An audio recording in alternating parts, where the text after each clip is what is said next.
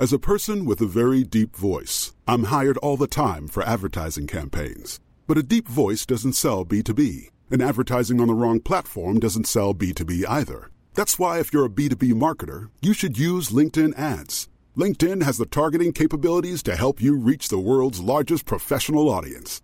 That's right, over 70 million decision makers all in one place. All the big wigs, then medium wigs, also small wigs who are on the path to becoming big wigs. Okay, that's enough about wigs. LinkedIn ads allows you to focus on getting your B2B message to the right people. So, does that mean you should use ads on LinkedIn instead of hiring me, the man with the deepest voice in the world?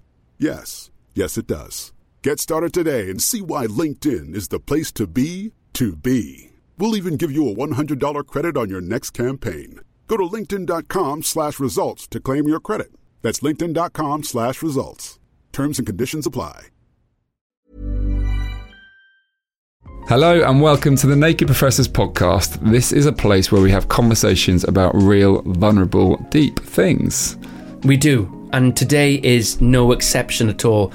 This was very special. Uh, we talked today with a guy that comes from a very masculine industry environment, a sporting world, and it was it was a moment in this in this podcast where I went, wow, this is what it's all about for us. This is somebody that's come on here and has bared their soul and has shared something they've never shared with somebody before, and it liberated them. And I hope it can liberate you today, guys who, who are listening. Jim was vulnerable from the word go because he freely admitted he turned up. He's passionate about mental health, but he doesn't really know. You know, he's Yeah. never, no one's ever educated. Why he? Why would he know? But he came on and just had an open conversation with us, and I think he shared again. He shared things that he's never said before, and powerful things. I actually thought there might have been a tear in his eye at one point. I really did. I was like, wow, there's so much emotion in this room, and to do that just with with two guys, uh, Yeah. was amazing. I absolutely loved that. Yeah, and of course, we're talking about Jim Hamilton, uh, international rugby player, uh, recently retired, has a wonderfully successful podcast himself, and um, he, for me, epitomised what we're trying to do. One thing that we should say to everyone, because you can't see it when you're listening, but Jim's six foot eight. He's a monster. He's full of tattoos. He is the alpha man. You know, you're, you're creating the stereotype of an alpha man. There he is, in Jim Hamilton. But for him to show us his heart was incredible, and it meant so much coming from a man like that. Welcome to the podcast, Mr. Jim Hamilton. Hello, everyone, and today is a very special guest. We've got one of the biggest men we could possibly fit in this studio. We've got an alpha man, someone who um, we're going to try and strip away that masculinity, that macho man, and we're going to try and get beneath it a little bit and get get into the, the perhaps a little bit more of the sensitivity of of this macho man. And um, yeah, we'll get into it. We're welcoming today the massive, huge Jim Hamilton. Yay! Thank you very much. I mean, that was a great intro. Was it? Yeah. Macho, Massive. alpha, Yeah. muscly, athletic. I, I heard them words. I didn't say muscly. oh, sorry. sorry. I, I heard sensitive. I'm I'm a sensitive soul. But we Yeah. can get into that. But thanks for having me. No I'm worries, just. I'm just looking round the studio Yeah. here, and we've got the Naked Professor uh, montage. We've got three TVs with it on, with Mm-hmm. with, and I can see two very nice backsides, two bums well, that with look three great. screens, it's six bottoms. Yes. You, you are spoiled today. Yeah. So Look at it. I mean, Do you fancy doing that with us? If you can airbrush me like you've been airbrushed, yes, definitely. Have you been airbrushed there? no, I not? just had to get the tattoo of the top of my bum taken off. Oh no! You know what I mean? Yeah. Faliraki 2001, baby. Oh, really? Yeah. he was worth it, though. Um, Jim, thank you so much for popping along. We know you're a very busy man with your own podcast. Um, you can give us some tips about podcasts in a second. uh, we're here. We talk about mental health. We've uh, we've had some wonderful guests on this show. Um, Davina McCall, um, one of your friends, maybe Craig White. Um, that you've worked with, I think, in the past. Yeah. Uh, now he works in the in the world of mental health, and the big topic for us is is usually ma- male masculinity, and and you're a fantastic person for this because from what I have known of you on your social medias and listening to your podcast as well, you are a um, the, the typical rugby lad, um, lad's lad, man's man, um, but you do have uh, a, an open side to you, another level, uh, a, a, a certain depth to you as well. Is that fair to say? Yeah, I think so. Um, from the outside looking in, I mean, for me to say that is something that I've probably not come out and said myself. You know, that I am open. I'm trying to raise awareness for this kind of thing. I think it's probably been a little bit more organic. And as we've seen over the last couple of years, there's more and more around mental health conversation being had. And like you mentioned, I'm in the podcasting world. And we've had a couple of players come on the podcast and speak about men- mental health, and that's kind of not triggered something, but it's kind of made me think about my, more of my mental health and think about the past and think about the future and being the age that I am, and we were talking about ages just before With the same age. with the same age, Pretty much identical. November the 17th and November the 18th, Exactly. 1982. yeah, Yeah, I think we can relate to a lot of um, things then, having the same kind of influences as, as we were growing up. yeah. So, would you say that you're uh, a modern man? I don't know. It is probably the answer. I, I, I don't because it is all very different now, isn't it? I think that I want, I want or wanted to be an old school man, an alpha man, and, and I'm a dad. I've got four children, and the, our house is set up in the fact that my wife stays at home, and I go out to work. Uh, You know, the old school. I'll go out, collect the wood, get the fish, go hunting, and I quite liked, liked. You see, how I said that, or that that that that kind of way That that, role. we lived. Yeah, yeah, Yeah. that role and, and, and how we lived. But things are changing. I don't think I'm thinking completely on the opposite side. I couldn't stay at home and look after the kids all day. But I'd say that as it stands, I probably am in your typical mold of a, a kind of alpha male, you know, dad, husband, and, Yeah. and man. I think, you know, having played sport, having played rugby, a very macho, ma- masculine sport. And then, yeah, I think my dad was in the military for years and kind of t- took on that role. Uh, but I think it is changing for the better. That's what I think. I've got two daughters amongst the the, the brood of four, and I think it, it's changing for, for the better. But it's definitely got me thinking about who am I, what direction I'm going in, and where the world's going. When you say it has got you thinking, what do you mean by that? Why? Why? What? What's what's kind of got you thinking? What? what what's made you become more aware, perhaps, of who you are and where you want to go? And and has that changed since you left the sport? Um, it is a difficult question still I, that I don't know the answer to.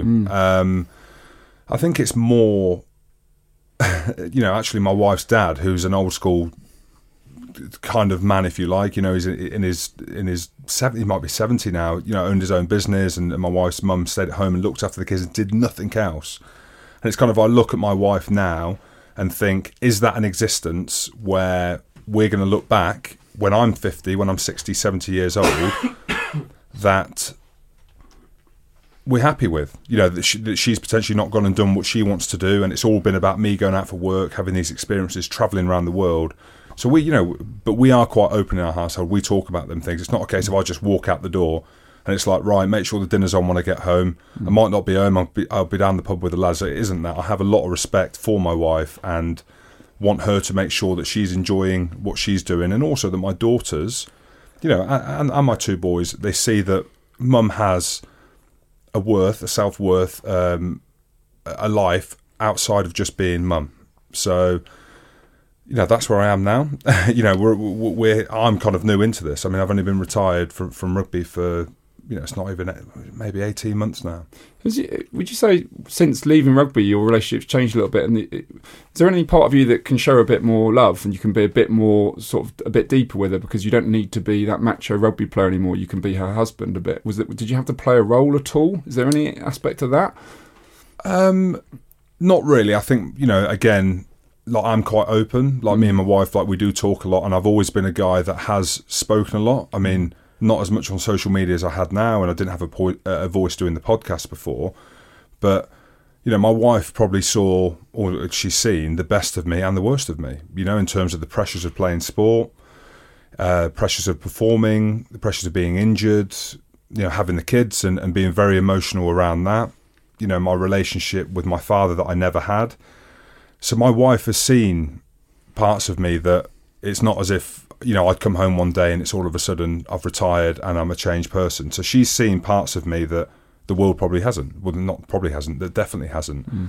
And I think that that's quite good. So, you know, on that, on that stance, we're, you know, we are in a good place. And now I have retired, there has more mental parts to that than physical. So normally I'd go home and physically from a game I'd be I'd be battered. Now I'll go home and say, oh, you know, it's been tough today. She says, oh, you know, I said I've been travelling on my own. You know, it's been six hours travelling on my own, and, and you know, you might want to get into that. We can talk about it, but having played sport for so many years and the routine that everyone speaks about, uh, that regimented lifestyle, the game at the end of the week. Initially, when I was coming to retirement, I wanted that to end. Uh, I'd had enough. I'd had enough of routine. I'd had enough of being told what to do. You know, now I'm 18 months in. It's kind of like I do miss a little bit of the routine. So my conversations with my wife are, oh yeah, it's been yeah, struggle been on my own a lot today, and as opposed to going home and saying, oh, you know, I'm battered, or she can see I've got a black eye and I've had my head stitched up and stuff like that. So. Mm. Yeah, so we, do. You know, I do talk to my wife, not many other people, about stuff like that, and, and you two now. Well, nice. you talking about it will help a lot of people because obviously um, the conversation around mental health needs to be de- destigmatized by by guys just getting together talking about it, which is why we're doing this. Um, but interestingly, I, I'm fascinated by the world of what it is to be a sportsman. And equally fascinated by what it is uh, to be a sportsman that is retired by the age of 35, because it's like one chapter of your life coming to an end. And, and and you said it just then. You look forward to it. You, you're done with it. You've been doing the same thing for years and years and years. And then to go from having everybody you know all around you that kind of camaraderie sportsmanship that um, start middle and end to your week like you, you the, the pinnacle is the game or a tournament that comes to an end. So um, was there any kind of um, help from the club that you had uh, saracens was your last club? Yeah. was there any kind of help with your what are you what are you going to do after retirement? Did you plan for that afterwards it's, So a, it's a big life change yeah, isn't it is a big life change, and and I was very conscious. You know, I didn't come from a background where, not that people that play rugby are spoon fed, is what I was going to say. I, you know, so I was very proactive in what I did. I wasn't well educated. Um, I came from quite a tough background, and I was conscious again that I had children that I needed to provide for, and I was very proactive in what I did. I would, you know, at the end of my last two two two seasons, I didn't know it was going to be my last two seasons until until the last season, but I was very proactive in what I did. I said yes to everything, but that had its struggles in itself because I was having to balance playing professional sport and through fault rather than design, I played the majority of the games at the end of my career at Saracens when you know your headline players like Maro Itoje and George Kruis suffered with injury. So that probably shouldn't have been the case for me. So I had the added pressure of performing whilst also transitioning. And to answer your first question, Saracens are one of the best clubs in terms of helping their players, but it is quite superficial. I think that sports teams know they have to help players mm. because they're in a dangerous part of their life, aren't they? Like you said, you you going from you know some people a global superstar or a professional athlete of you're a somebody you know you're on the big stage and you're out there playing you're on tv and you know if you're a single lad you know you, you you've got the girls at your feet you're driving the fast cars or you haven't got to worry financially and then you're coming in and everything ends and again i've been quite good i suppose in rationalizing them things and thinking about them things deeply and I've gone back and forth as well in terms of how much I actually like playing rugby. I know that sounds ridiculous thing to say. Is I didn't start playing until I was 16, 17. I almost fell into the game with being six foot eight at 15 and could have a scrap, you know, where the game was a little bit old school when I started playing. So for me to finish the game and probably more the longer that I'm out of the game now, the more I am kind of missing it. But initially, when I finished, it almost felt like a relief. You know, the pressure really told on me to be able to perform, to be able to transition. My wife was pregnant with twins at the time. You know, we'd moved about an hour and a half away from where we were training because we were embarking on our new life after rugby. So, yeah, I'm I'm still in. Is it? Do you call it a danger zone? Not a danger zone. I'm still in this grey area of one understanding who I am now, who the Jim Hamilton going forward is, and transitioning into what you know what's going to happen next, where I'm going to be in five years' time, and that's something where I'm on my own now. I'm I'm I'm battling with these thoughts, with these problems on my own. Um, I'm trying different things, and yeah, it's quite nice chatting to you two about it. Do you know what I mean? Because you don't No. get you don't get to talk about and it. this You know, is exactly our point we've discussed this so many times Yeah. you Oh, get to a point in your life where you start asking questions about yourself, and you're always constantly evolving, whether or not you're a sports star um, or if you just left university. There's always a different jump and a transition for, for, for men, especially, and of course, women too. And that's the most important thing. Like you say, it's a problem. Um, it's, it's, it's a change. You have to find different ways, and talking about it is the first step because you know the process as we always discuss is the most important thing like not knowing where you're going to be in 10 years isn't necessarily a problem do you agree with that Yeah, I do. Yeah, it's the for me. I would never have thought about that though until the end of my career. It wasn't something that oh, you know I I didn't think ten years in front, but for some reason now it's like I do think about it so much more, and something that I didn't have on my hands before was time. I knew what I was doing every single day, whereas now I have so much time to think. I'm on my own a lot of the time, and we spoke about it on our podcast uh, about the difference of the life. The biggest thing for me now is I spent all my life with a group of lads, all my family, and very rarely going to and from training. You're on your own, uh, and that was about it. Whereas now, this new life that I'm in, the media, doing the podcast, traveling, doing different shows, I'm on my own 80%, I think, I've worked out of my life. And that is something where it, it, it's, yeah, it's very different. And sometimes it is scary, you know, because you start hmm. thinking about different things and then thinking about how you should be feeling. And then, oh, I feel a bit down today. You know, why, why am I feeling down? And you're trying to put these things together. But you, there's when you're a player, you could go, couldn't you? You could go and speak to other lads, or you just get through and you forget anything that you're thinking just because you're in a moment of testosterone fueled banter, you know, training, endorphins going. You know, you've won a game, you've lost a game. There's always something going on. It's almost no time to think. No time to think. Hmm. And I heard Tyson Fury actually speaking on the podcast, and, hmm. and, and I think he said he said that, that, that when he struggled most was when he had time on his own, when Yeah. he was on his own.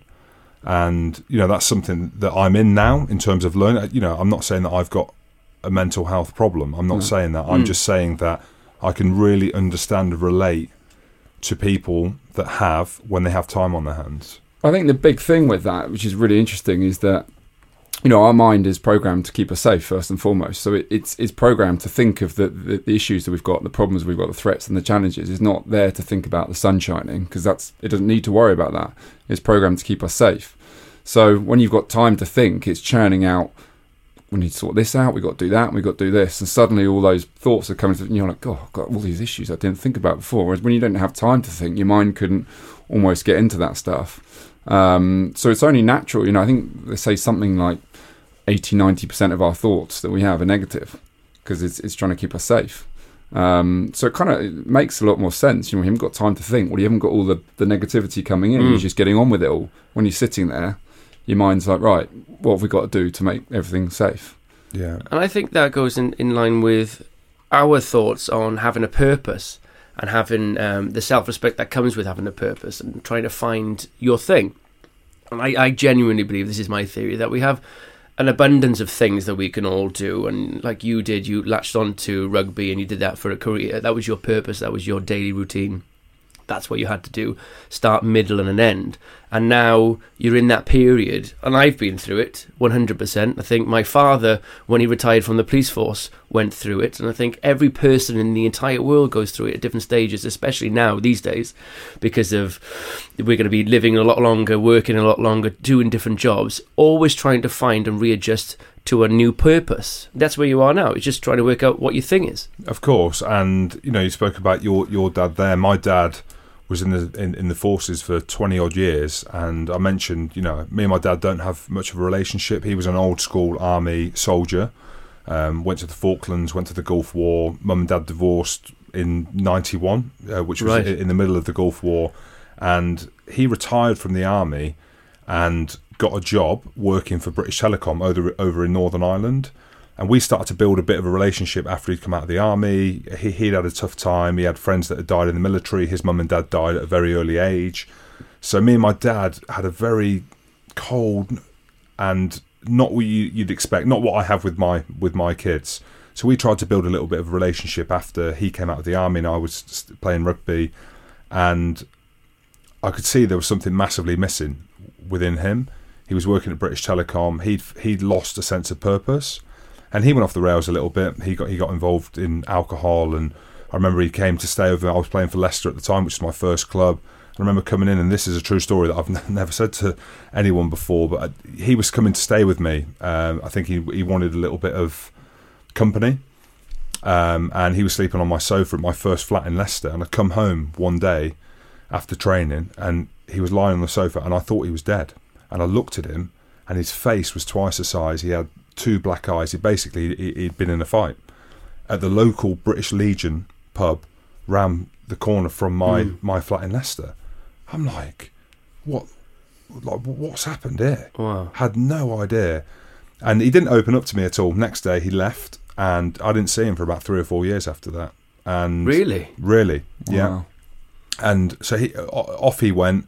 Managed to get in contact with him again, and basically he couldn't carry on with the life that he had working for British Telecom, and he'd gone and joined a security firm, an American security firm that worked out of Afghanistan and Yemen, and he'd gone on a, a training course in South Africa, and had no idea. Didn't hear off him for four or five years. Wow. And off he went. Um, It's, it's definitely a generational thing, though, isn't it? Yeah, That- it that- is. That's you know, I think we all speak our, about our dads in a similar way. Um, we are now taught, thank goodness, I think that actually, as a man, we can show love, we Yeah. can be open, we can share emotions. It's Yeah. not quite, you know, there's still, um, no doubt, the next generation are going to be much more than us, but I feel like we're kind of in the in between. But you know, I, my dad certainly also wasn't in touch with his emotions really, and I don't blame him. That was that was normal to them. Yeah, of course, and, and that's where again another struggle that I have is with like I'm not an overly affectionate person. Like, I'm not overly affectionate with my wife. I'm not one of these guys that walk in the door, give me a cuddle, give me a kiss. But with my kids, hmm. I'm so affectionate, hmm. like kissing them all the time, hugging them, picking them up,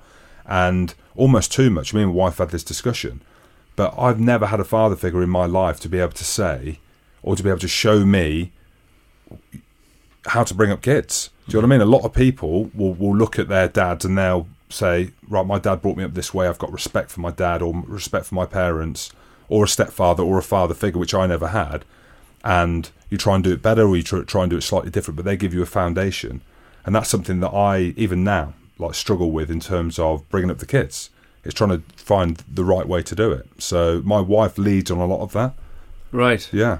Do you feel like you're you're overcompensating for maybe the lack of love that you may have had, and you're projecting that onto your to your kids then? Yeah, I think so. When my son was first born, so my first son, Jack James, he's seven now.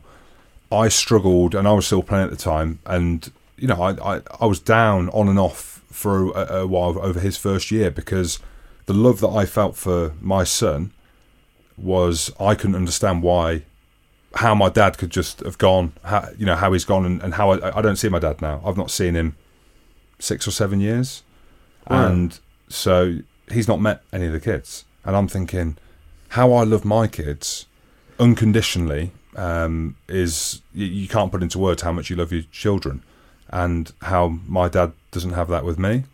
You know, but he was institutionalized. He was in the military. He had a tough life. Like I mentioned, Mm. his parents died, and he, um, you know, he'd seen a lot of bad things. And you know, I remember us going camping up in Scotland when we were younger, and you know, he was having night terrors and stuff like that. And this was, you know, just after the the, the Gulf War. Yeah. So I knew I knew there was issues there, you know, and, and, and mental issues. And you talk about mental health. Yeah. You know, these military guys, you know, the stuff that they have to go through and the stuff that they've seen is, yeah, you, you can't even quantify, really, can you? So I feel for him in that sense. I feel for my dad in that sense that he's from the old school, never had this. If, if my dad was here, there'd be no chance, absolutely no chance he'd be talking. Yeah, It's really interesting Yeah. because we want to do Yeah. a podcast with our dads. yeah, And I think that because we are of that generation where our the distance between us and our fathers and what they had, what the relationship they had with their fathers, it was completely normal not to hug your dad. Whereas we were growing up going, you know, you know, Bill Murray does it in films, and they all do it. I, I want to do that myself, and like you say, I want to do that with my children. I'm going to be all over it. You know what I mean? How can't you feel that for me? And I think for us guys, I think it's all very similar. Our baby boomer fathers, and say my father was in the police force, and probably a similar attitude he had with your father, he had with his father, similar relationship. and it all passes through. But I, I genuinely believe we are possibly part of a new generation. This is why we're part of something special with the way we look at mental health, of discussing it, of being better people, uh, you know, men trying to find their place in the world and and realizing that you have to be more vulnerable. And this is a very important thing because you know to show your kids love is the most important thing. Uh, You know, we, we do this podcast out of love, and it's the easiest thing to do in the poss- in the world, isn't Yeah. it? Yeah, totally. And I think that's discussing it is so important. And I don't want to ask you something too personal, but like, um, if you could have two minutes with your dad, what would you say to him? Um, yeah. I don't know. I think that, and it's something that I've thought about that I don't speak about a lot. Um, I'd ask him why he was never there. That's what I'd say. Like, I understand my mum's got her side of the story. Like, she says that, you know, he, he would rather go out drinking when he came back from war and whatever. And I'd want to ask him straight. Um, I'd ask him why, when I invited him to come to the wedding, he didn't want to come. I don't know whether it was a case that he didn't want to see my mum because I know he loved my mum, and my mum divorced him for the fact that he was never there. He was in the special forces, you know, so he was uh, in a job where he couldn't say where he was. You know, he was gone. He was off the grid. So I'd have that conversation with him. I don't know. I really don't know. You know, I I'd want to see I'd want to see how the us stood together looking at each other, what he did. You know, whether he came in and he gave me a hug and and whatever. I'd want to give him the opportunity to say something. I do think about it a lot. I think about it every day. And I spoke. And I said to my wife, I think about my dad every day, and it's sad. Like it is really sad because you only live once. And you know, if my dad passed away tomorrow, and I, I never got to speak to, speak to him again, how would I feel about that? I'd be incredibly sad. Mm. And it isn't a case. It's not a standoff. It's you know, it's. I'm just not close to. It. I don't. I don't know him. Mm. You know, I, I, I don't know him. Um, and again, you know, I look at my son. I want him to have the ultimate respect and love for me throughout the rest of you know throughout his his whole life. Mm. And it's not okay. You know, it's that unconditional love. You know, that connection Yeah. that you've got, and uh, you know, I, I find it really interesting. Like me and my mum, for example, like my wife and a lot of friends and stuff when they see. I don't know what you guys are like around around your your mum. If you cuddle them or, Mm. or kiss them when you Mm. see them, see we don't at all. No. Really? Never. I, I don't think I've hugged my mum. No. you know that I, that I can remember. We just don't have that relationship. So, No, me and Pam love a hug. oh yeah, Yeah, yeah, yeah. Yeah, I'm very lucky. What about you? I mean, something I've worked on. You know, my mum is is an incredible woman. You know, I love her hugely, but I still struggle to show it. yeah. You know, and I still, and she does. 'cause I've got two brothers, and she comes in and hugs us, and we kind of push her away a little. bit. I've got something I've worked on. I was like, get off, mum. Um, and I don't know why, because I do love her hugely, and it's something that I've I've come to realise, and I don't want it to be that way. Um, so I have worked on it because it is important to me that she knows how much I love her. Um, and my dad is a slightly different one because, like we've all spoken, he, it, to him it's you know it'd almost be awkward for him if I if I went to him, he'd be like, kind of, what are you doing? We, we don't do this. Um, but I, with with dads, I've got a philosophy that they do all that they absolutely do love us. They just don't understand how to show it. They've never known, and I think you know, going back to your dad and the uh, special forces, you've got to be stripped of emotion. You can't if you feel emotion, you can't do the job of course. because what you go through. So you've got to cut all of that out, and then almost imagine showing emotion to anyone goes against everything that he's had to learn and and and live through. Because he knows if he did do that, he wouldn't be able to do his job. Of course, Um, and that's what I think. That's what I think about. Yeah. That's Mm. that's how I reason with it in my head. Mm. And I just think now, you know, was that life worth it to be in the situation we're in now? And maybe it's me. You know, maybe it's me. Maybe I'm the one that needs to. I hate saying man up, step up. You know, Mm. step up and and have that. And, and through the experiences that I've had through playing sport, you know, you do reason with things better. I think. Mm. You know, I think you do think about things maybe from an outside perspective as well as from within. Yeah, I think Mm. compartmentalizing is very important. That's the Especially one. that's the word. I That's love the word. compartmentalizing. Mm. It's very important, but you have to vocalize that. That's the thing. I try and do it in my head all the time, and it gets me into a squiff. Mm. So just saying it out loud helps with me, like in a new re- new relationship, just being vocal and like with my father. Like interestingly, we're going to talk about dads. My my relationship with my father all throughout my childhood was very kind of weird because he had a very close relationship with my brother. My brother was a professional swimmer and they went training all the time. My dad was in the police force and like really worked at it. His father didn't show him love really at all. And he did what you did. He threw love at my brother, but in a way that he only understood by going, "I'm going to drive you to this game and, training, and I'm going to do this. I'm going to be, I'm going to do this. It's my love, and you know." Mm. And I and it got to a point with me emotionally when I went through a difficult time. I understood finally my father's way of loving or, or the, how he'd behave because he, he he would openly say he had a difficult time um, being a dad, didn't know how to show it, and put in love too forcefully in the wrong way, in the wrong direction, not not being able to be vocal and loving. Um, so after I went through my difficult time with my own personal mental health, which was depression as such in hindsight, I finally kind of understood my dad. Cut to us watching you doing a podcast in New Zealand last year, in 2017, um, having a great time in New Zealand, traveling around, and our relation relationship now has blossomed purely because I get it. I get what his dad was like to him. I get how he behaved because of that. And I get how people behave sometimes in their own minds. And the greatest thing I think for us all, and it's very easy for me to say in my situation currently with my father, is that your parents are human beings. They're not superheroes. They they, they are just like us. Mm. You know, my, my my like I'm an idiot. I'm 35, and to think if I ever have kids is, is is mental. But you know, and I will be a dad one day, and and everybody's winging it as such.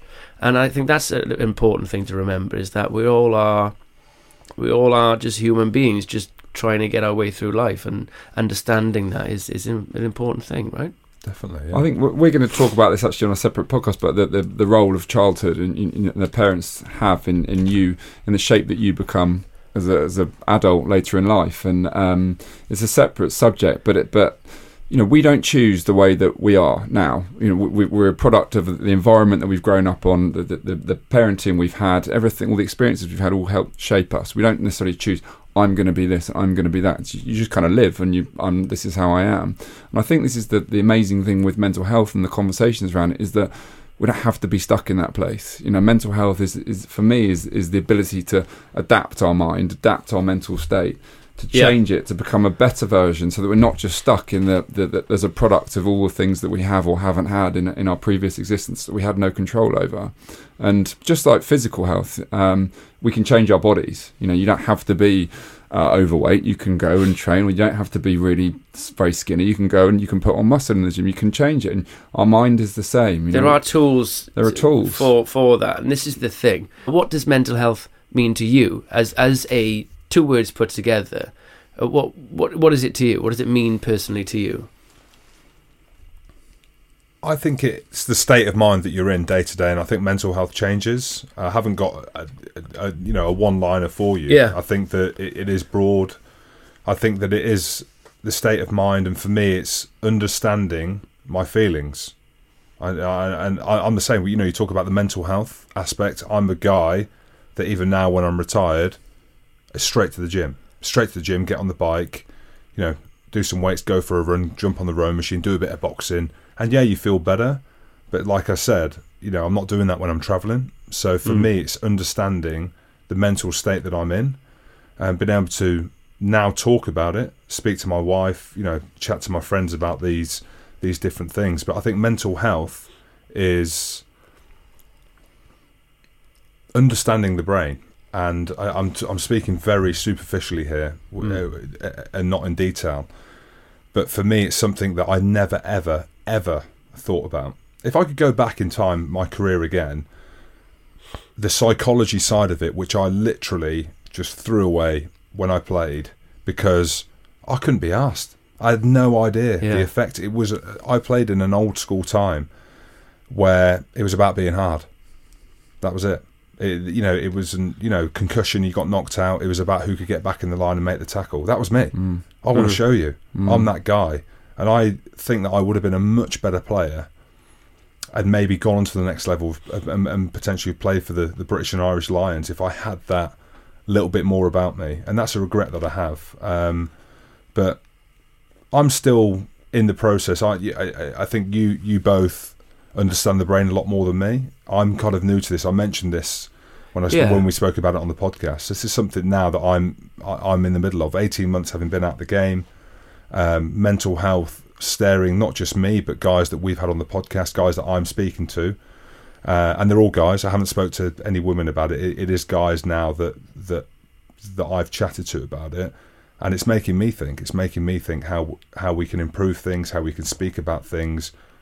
Again, I, I go back to it. I've got four children. I want to be in a place where they're at school, at secondary school, 16, 17, 18, 19, 20, as they're going up through these years, these such important years where there's so much, many more pressures now, like you mentioned, you know, the phone, social media, Yeah.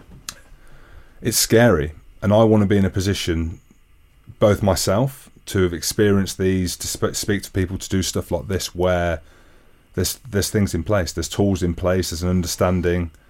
Uh, you can't, you're not embarrassed about it because, you know, I, I think back and like I was down, like when I played and stuff like that, when I didn't play very well, and and when I was sh- suffering with injury, I never said a thing, nothing Yeah. just got on with it, you know. And they were some of my toughest days, some of my darkest days as a professional. And I just hope, well, it, things are changing now, and, and they will continue to do so. Do you, do you feel that? Because that's going to be a question I was going to ask. Is there space to be sensitive in a, in a rugby environment? Is it, you, can't really show vulnerability. You are, I I don't mean this in a derogatory way, but you're robots there to win the game in a week in week out, isn't it? That that's that's the if you're not winning, then you you you know you might not get selected, you might not have a job. Um, so that's that's your primary role. It's not to make sure that you're a good human being who enjoys their 40s and 50s. It's to win these games coming up. And if you're showing vulnerabilities and weakness and sensitivity, there's every chance you might not get selected next week because you're not going to fit into the mold of winning necessarily. So is, do you feel there is that space? Don't know. Yeah, that's the I difficulty. don't. I, I don't know. If you're asking me to say honestly, I don't think so. No. I, do, I do not think we've bridged that gap yet in such a masculine sport. I think that in rugby, they're talking about it. They're wanting to speak more about it, but it's a combat sport. yeah. you know, it's a gladiatorial game of combat, of alpha males, and you know, you think of rugby, it's one man running at another, and the winner is the person who goes the furthest, who gets over that gain line. It's about strength, it's about power, and is there space for vulnerability? I'm not sure.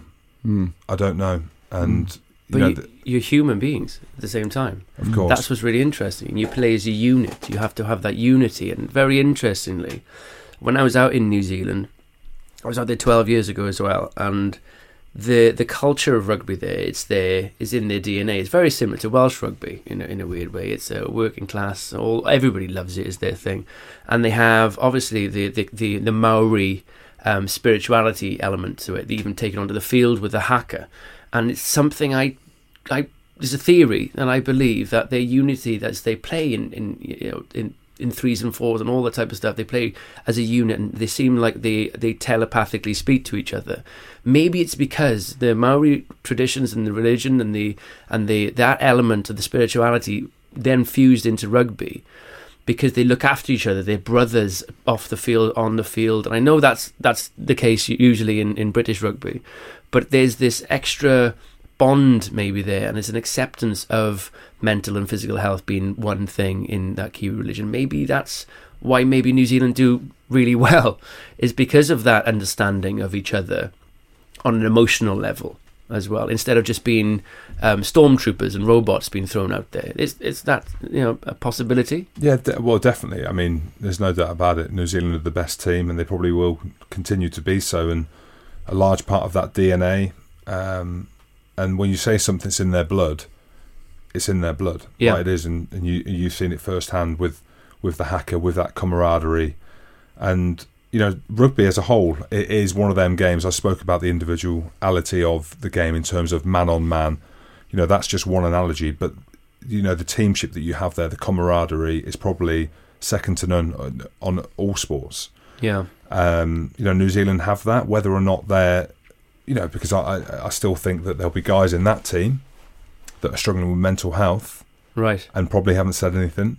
Mm-hmm. Um, and you know, just going back to that first point, I just think that is there room? Of course, there's room, but you look at professional sport now. I mean, we've had some swimmers, and you and you, uh, Michael Phelps Yeah. being one of them. Mhm. Uh, who was the other guy? The TV presenter, Um, Mark Foster? Mark Foster. Mark yeah. Foster's, uh, Mark Foster. Uh, he mentioned it as well. Um, I can't think of many many footballers. You know, which is is, is seen as a macho a Oh, macho of sport. Yes, of course. And I think for me, it's the current crop. P- players and athletes seem to come out after. Mm. It's when Yeah. they're in it. Yeah. And in in that same sense, it's it's the same as homosexuality. It feels as it's, it's a very closeted situation, mental health, and we're not even talking about mental illness.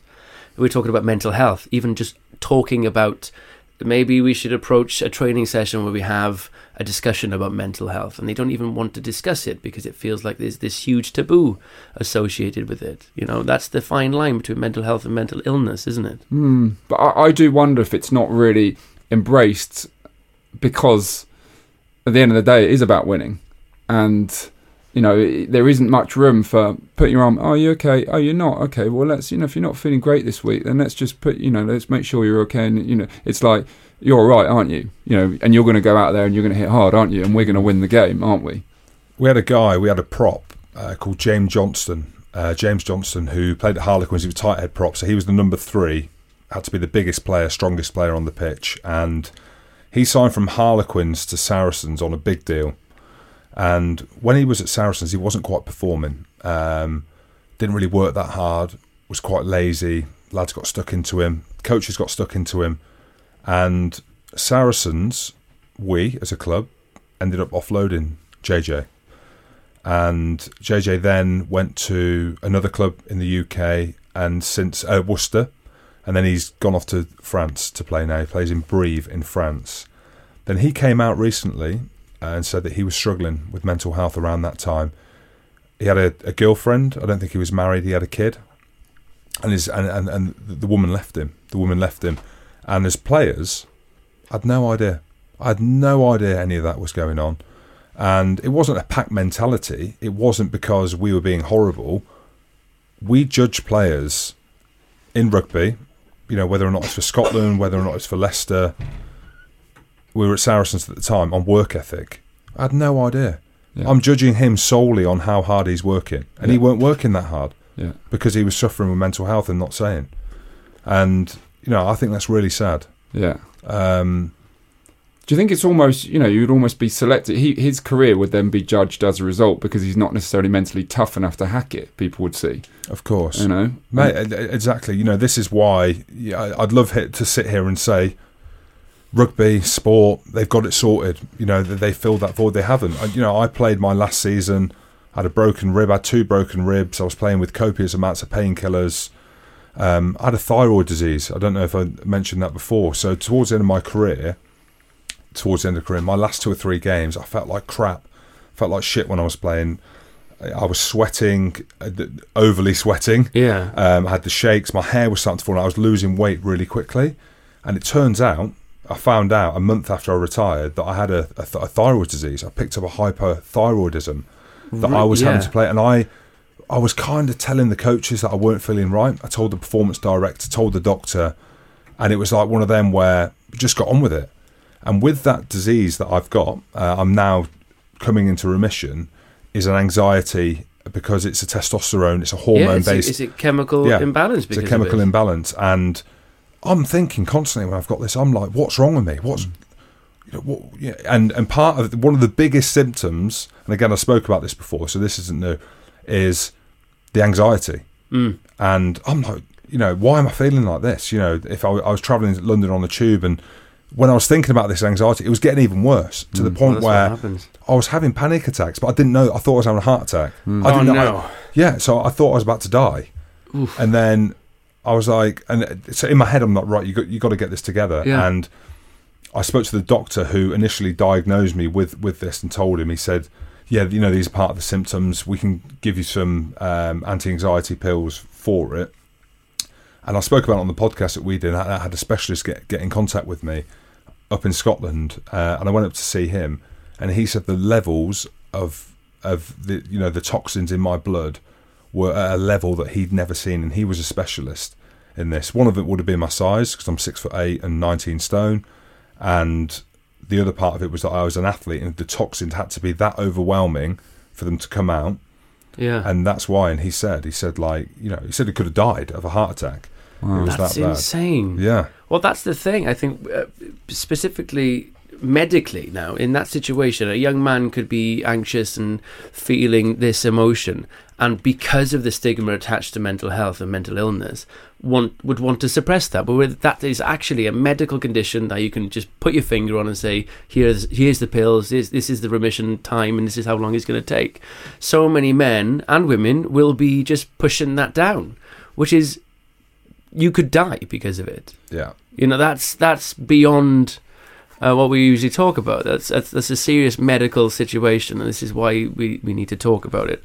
Um, On that, can I just Yeah. say, I mean, did you feel when you were feeling like that? Were you thinking, oh God, you know, what the lad's going to make of this? What the the coach is not going to pick me now? Am I going to not be able to, because I'm feeling? Do I need to? Is it worth my while telling the guys? Can I just battle it through and not tell anyone and get on with it? It got to it, it got to a stage where I had to say something Yeah. because my performance was that Yeah, it had, had gone off the boil that much that I had to say something. But yeah, like it's, and again, I am cut a little bit more from the old school cloth uh, Yeah. because that's how I was brought up uh, in playing rugby. In terms of you, you just crack on. yeah, And in hindsight, I probably shouldn't have done because there's a bitterness a little bit inside of me that says I probably should have said that I'm not quite right on a number of occasions. And Saracens are probably the best club in terms of player welfare and player support. mm.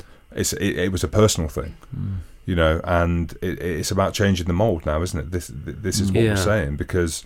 You know, you look through different teams, and, and Joe Marler's recently retired from international rugby, and you know, we just want to make sure that you know he's okay. Mm. You know, is, is there more to it? You know, he's a masculine man again. You know, he's Mm. knocks about with a mohican. He's got tattoos. Mm. Is it doesn't matter what you look like. You know, the, everyone's thinking different things. Everyone feels something different. And again, I'll say it again. I just don't think we're quite at the stage yet in sport. I think everyone Yeah. will agree that yeah, yeah. uh, that there's the, the things aren't in place. Um, it's become more prevalent though. Really, the mental health side of things. Yeah. How, long's it been, guys? How long's it been? Would you say Oh God. a, a, a couple of years? that mental health is starting to be more spoken about. more, it's more spoken about. That there's a One of the big things I think is these stats that come into social media exposes things, and there's all these stats, and three quarters of, of suicides in this country are, are men. You know, so that's become a big thing. Suddenly, it's highlighted, and Mm. men are realizing, shit, we can't ignore this anymore. Th- This is black and white. Men are dying, and they're not talking about it.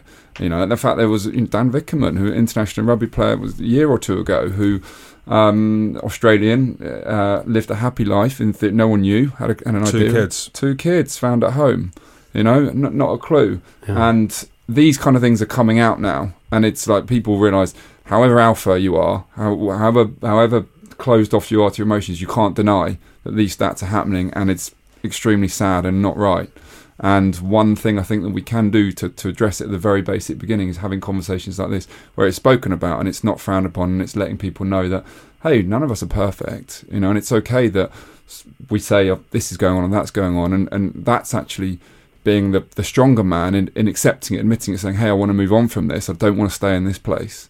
I want to grow. So I think it is these stats being shared and people understanding it is now coming alive. You know, conversations it's, are its happening. very early stages It still, is. isn't yeah, it? yeah. We feel like we're just starting to embark on this mental health, especially with men. Uh, I think where, men are now in, in the world right now, it's talked about a lot more because it's it's hap- happening. Eighty four men die a week because of suicide, Mm. and that's that's a fact, and that's that's absolutely It's crazy. horrendous, It's isn't crazy. it? Mm. It's it's it's uh, it's an eye opener. but It's actually, crazy. it's what in following what you're saying as well. You know, I've got I've on my blog. I'm very open and I'm very vulnerable in, in, in you know saying I'm not perfect and this things going on. I've never suffered from depression. Anxiety is, is, is always there, not always there, but I felt it. Um, but you know, in sharing and being open and writing about these things, I'm aware that some people I know think I'm having a breakdown. You know, going, what's wrong? And it's like, I'm really not having breakdown. I'm just being honest. You know, being, Yeah. vulnerability is being real. That you know, people want to live this this perceived perfect life, and everything's great. And if I, no one wants to be the Debbie Downer. No one wants to say, "How you doing?" Oh, I'm not great at the moment. It's like, oh, well, I don't want to talk to you then. Yeah. And actually, you know, the, the sooner we realise that none of us are perfect, everyone has days where they're struggling. Everyone suffers from anxiety sometimes. You know, these things are natural. Sooner we can actually, this is a healthy conversation to have rather than, oh God, avoid him, he's a bit down at the moment, or avoid her. Then we can all get to a better place and have more real and natural conversations. It's trying to get it out of people, isn't it? I've got a friend, um, a good friend of mine, who is suffering from mental health. Um, he, from the outside, again, seems that he's got the perfect job, works in Formula One, um, and it was actually his boss who got in contact with me, and he's suffering from mental health. He's depression, bipolar, and I'm not a doctor, so I can't diagnose that he's got these issues. But getting him to talk is impossible. He will not talk Really? at all. And for me, it's what ha, what do you do? It, it's you know I, I don't know what to do Well, yeah, that's about that. You know, I spoke to his thing. parents. The awareness uh, for people around people that are suffering that needs to be a lot better because we we can all be more vigilant in a way. Like you're trying your best, but you need to know the information. yeah, You need to know what to say and how to say this. You you probably know more about this than me, Ben. Well, I think the big thing, the reason we don't share, the reason we don't talk about things is because we carry shame. So we're, we're embarrassed, basically. And if we think if we say something, people are going to judge us and go, oh, God, you know, that and that. So actually, you know, just in having these conversations and letting people know it's normal, it's natural, you know, you're not the only one with suffering from depression, you're not the only one, blah, blah, blah, blah, blah. It gives people a bit more license. It's not shameful. You know, it's it's really not shameful to have things going on. Um, but but in the military, if in the special forces, if you say that you're suffering from mental health, you get struck off. yeah, well, there you go. And this They- is they- yeah, this is the difficulty, and and and that's where I'm alluding to with rugby as well. It's, it's you know that there are some professions out there where it's pretty important you don't have these things because you're not going to perform in the way that's needed. Um, so I can see why it's totally prevalent. You know, your dad going through his career, rugby players, you got to win. You know, and I, I- there can't be anything wrong with you. You know, because that Yeah. might mean we've got less chance of winning in that moment. yeah. So Whereas my industry, um, TV, is actively encouraged to be a little bit mad, constantly. That's what it is. Is if it's a creative industry, and you'll be in this world now after rugby, you're allowed to be a bit nuts, well, Yeah. you know, quote unquote nuts. But it's that's just the way it is. Where you know you have musicians, some of the best musicians in the world, you know, were just allowed to go off the rails because they produced their best work, which was damaging. You know, it can work both ways, where you you're encouraged to be one person or or, or hiding it in another way. But um, to go back on what you said, where we are with um, discussing mental health and, and, and, and talking about it and being open and vulnerable is for me the most important thing because I feel so much strength from being vulnerable. Like I went through it. I, I did the whole blocking it all up. Oh, I don't think anything's wrong. I told my girlfriend I was going to the doctors because I had a skin complaint, and I was then going to the doctors and then bolting it, going everything will be fine. This will just wash off when I go on holiday. Then it didn't, and then it all led into one big pile of crap, really, for me because I kept it bottled up. And then after sharing it, it came to the surface, and I went through a difficult time because then I, I talked about it, and it came back. I could smell the smells of the day that I nearly killed myself and all that type of stuff. But after sharing that truth, truth, I've never felt quote unquote stronger because of my vulnerability, and that's the that's the the secret as such. This is why we want to do this podcast. This is why this conversation is super important. Is because after a difficult time, after um, the hardship, when you do finally speak the truth, this, the truth genuinely does set you free, and therefore you're you're a better person for it. So Yeah. going back to sport, if there is a way of just getting in right early, when you first started, when you were 18, 19, discussing how you all feel, just in case you could preempt any sort of pent up mental ill mental health or anxiety depression etc would be the better the sport would be better off for it every sort of industry would be better off for it Yeah. being vulnerable from a very early on instead of just waiting for it to get really bad Yeah. if you know what i mean the truth sets you free Of course, Mm. I think that having the profile of of of of guys, you know, I'm obviously here as a bloke talking about the vulnerabilities. Obviously, Jonny Wilkinson come out after. Mm. I just think how powerful it would have been if he spoke about it when he was still playing. You know, for young lads to be able to have and even though that he's come out now and spoke about it, it's still it's still incredibly powerful. Tyson Fury is another one. Yeah. Ra- ra- raising awareness. A guy who's six foot eight. He's a boxer. You know, he's brash. He's you know your typical alpha But male. traveling uh, family background as Of well, course. especially that community. Of course. He's very tight knit. of you know. He's- course. he's done a very brave thing there. Yeah, he has. Yeah. Yeah. And I just think that there's got to be other guys out there, high profile, that that, that, that can help Yeah. help this, and women, of course. No, of course, of course. Um, Well, Davina was wonderful. We spoke to her, and, and, and her fascination with us as guys talking about it was wonderful because I think uh, it's, it's just within women to, to maybe discuss their emotions a bit more because of the social acceptance of that, and whether that's to, because of magazines or films or wherever. We are at the stage where it feels like we're coming out, like there's this closeted, uh, pent up shame, like what I think homosexuality possibly is, is still going through in many parts of the world and many parts of the UK.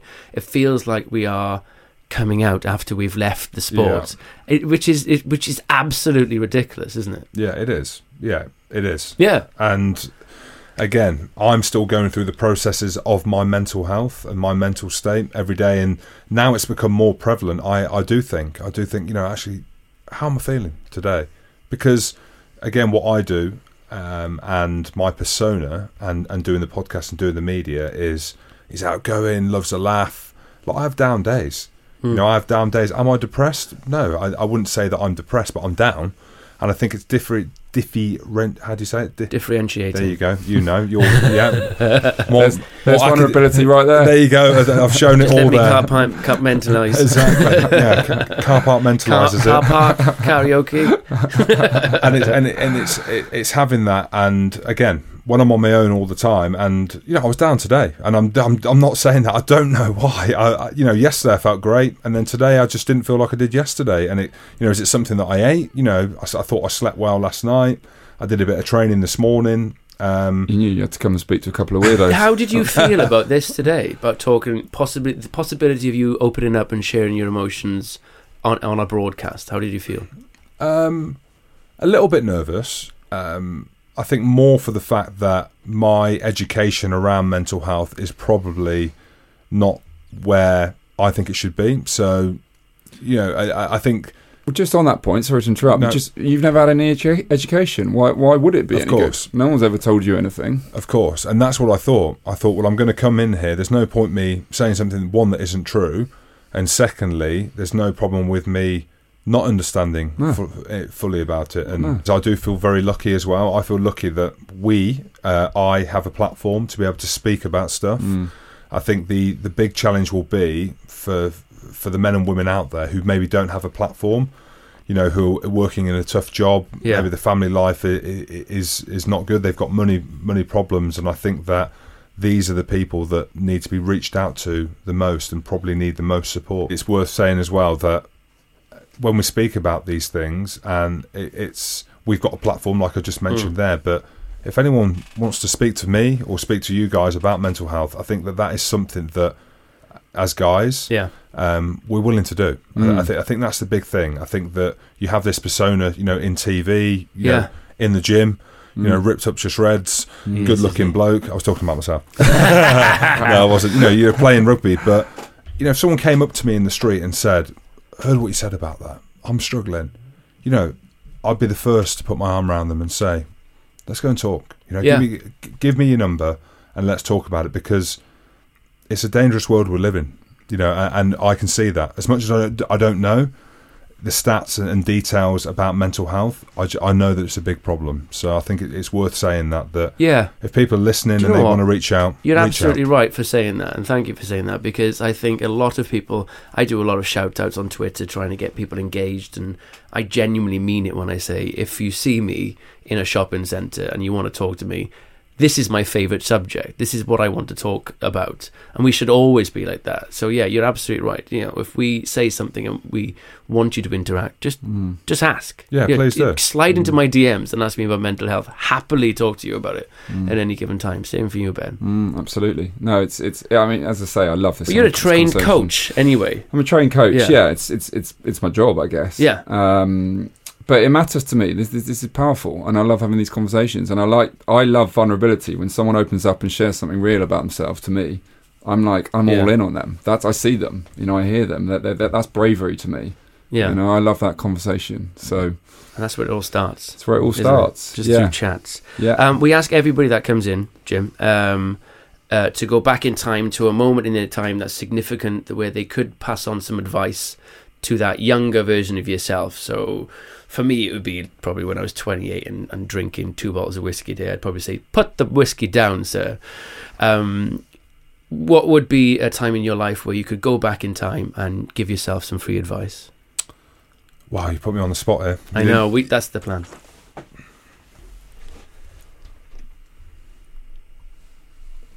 I think when I played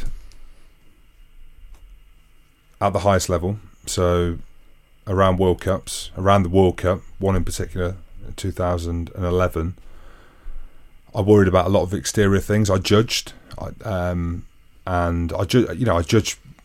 That's probably one of my worst. How would you say?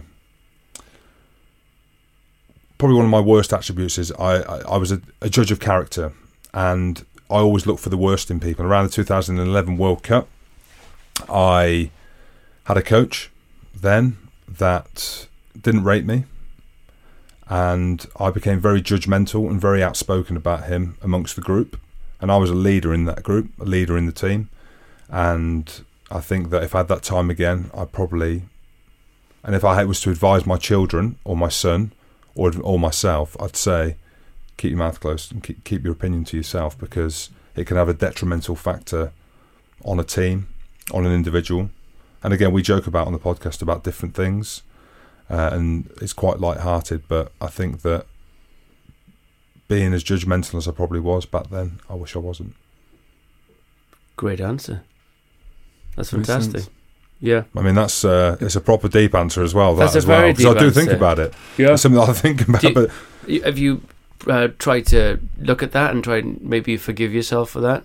Um, again, when you you know when you play professional sport, you're a very immature man, mid twenties. You know, coming into th- the age of thirty, that there's not a lot of life experience there. As much as you've travelled the world, I wish I knew what I know now. Then, you know, I wish I knew. I know hindsight's great. It really Yeah. is. I am a much better man, a better human being I am today than I was before and having kids has has, has helped that. You know, my younger self was, you know, I was a poor guy growing up. I was in foster care for a while. I took everything out on my mum that my dad wasn't there. I was angry with life. I lived for going out on the piss with the lads. You know, the minute I got a, a big contract, I got 50 grand a year. I went out spending money, bought myself a car. I look back, if my son behaves behaves like that, and hopefully he'll listen to this one day, I'll be pretty disappointed, you Mm. know. Um, and I just think that if I had my time again, I, I just w- probably wouldn't have acted like that as well, Mm. you know. Yeah. I think that, and again, I'm not saying this, I genuinely believe it, and that's one of the reasons I've come on here. Having time for people and being a good person. You know, if my son and my daughters, you know, they have an opportunity to go on and, and, and be a tennis superstar or play basketball or whatever, but they're going to be a shit person with it, Mm. I'd rather them be a much better person and not have a job. I really would. I think Yeah. there's so much in saying of being a decent person, you know. Mm. Um, and again, my experiences uh, have shown me that. That's incredible. I really, I, I mean, it's it's been a real pleasure to hear you talk. It's because there is so much to you, and and you, you get a sense of this. It really matters. You know, that you, you- you're not bothered about so much of the, the, the bullshit. Excuse my language, but in the materialistic stuff, you, you're worried about the people, and you, and you can see in you you're here to show up as to be a good person and to and to, to help others and to that's that's living for you. And i think that's a really big thing in today's world. It's so much is based on success and who are you what do you do? That defines you. Actually nothing defines you more than being a, a good person. You know that, that that's what we're about. And that's if you want to feel good about yourself be a good person. Yeah, If one you- hundred percent. You know, and again, looking back at the kids, if I see my kids doing something, helping another kid, being nice to someone, that makes me so much prouder and happier than if he scores a goal in football Yeah. or if she swims a length faster than anyone in the swimming pool. And I genuinely mean that. I think that there's a lot to say Yeah. for, for being for being a good person. It's what the world needs now, doesn't it? Because there are Yeah. some bad people out there. Yeah. Compassion and kindness It's Yes. amazing. all the way. I love. I really love that. All love, All Big love, love. brothers. all love here. It's all hold hands. Sod that. Oh, you were going in as was well, going Jim. in, yeah. You was Well, going in. I was in the moment. I was in the moment. He was We've in the roped him in. moment. Namaste. yeah, I was in the moment. So, Now I stick around for a cup of tea. Jim, thank you so much for coming in today and thanks for sharing your stories, mate. thanks for having me. I Thanks, really Jim. appreciate it. Really appreciate it. Cheers. Well, I hope you understand what we just went through, everybody. Thanks for listening, and thank you so much, Jim Hamilton, for sharing. Just sharing. That was a special moment. Do you know? I I, I knew I'd like Jim before. I'd I've heard a lot about him, and and everything I've heard, I just there's a, here's a guy that shows his heart, and he came on and, and did exactly that. And just to hear him speak was I I I got so much time for this man. I Yeah. loved him. Yeah, and I, as I said in the intro to this, he epitomizes what we're trying to do. He shared, and I hope you uh, could take something from it if you were listening, because that was a guy, as you said earlier, Ben. He's six foot what eight? Yeah. he's a monster. Yeah. um, full of tattoos, come from a sporting world, you know, surrounded by masculinity. And what he did then was massive. And I was incredibly brave, and, and that just goes to show that there is a lot of hope out there. And he's probably given a lot of people hope as well. And thank you so much for that, Jim. You're Yeah. amazing. Jim, loved it. Thank you so much. Hope you guys enjoyed listening. Um, please rate, review, and subscribe if you like us, even a teeny weeny little bit. Yeah. Uh, we are on Twitter. It's TNP Podcast. Instagram. It's the Naked Professors. Thank you so much, everyone, for listening.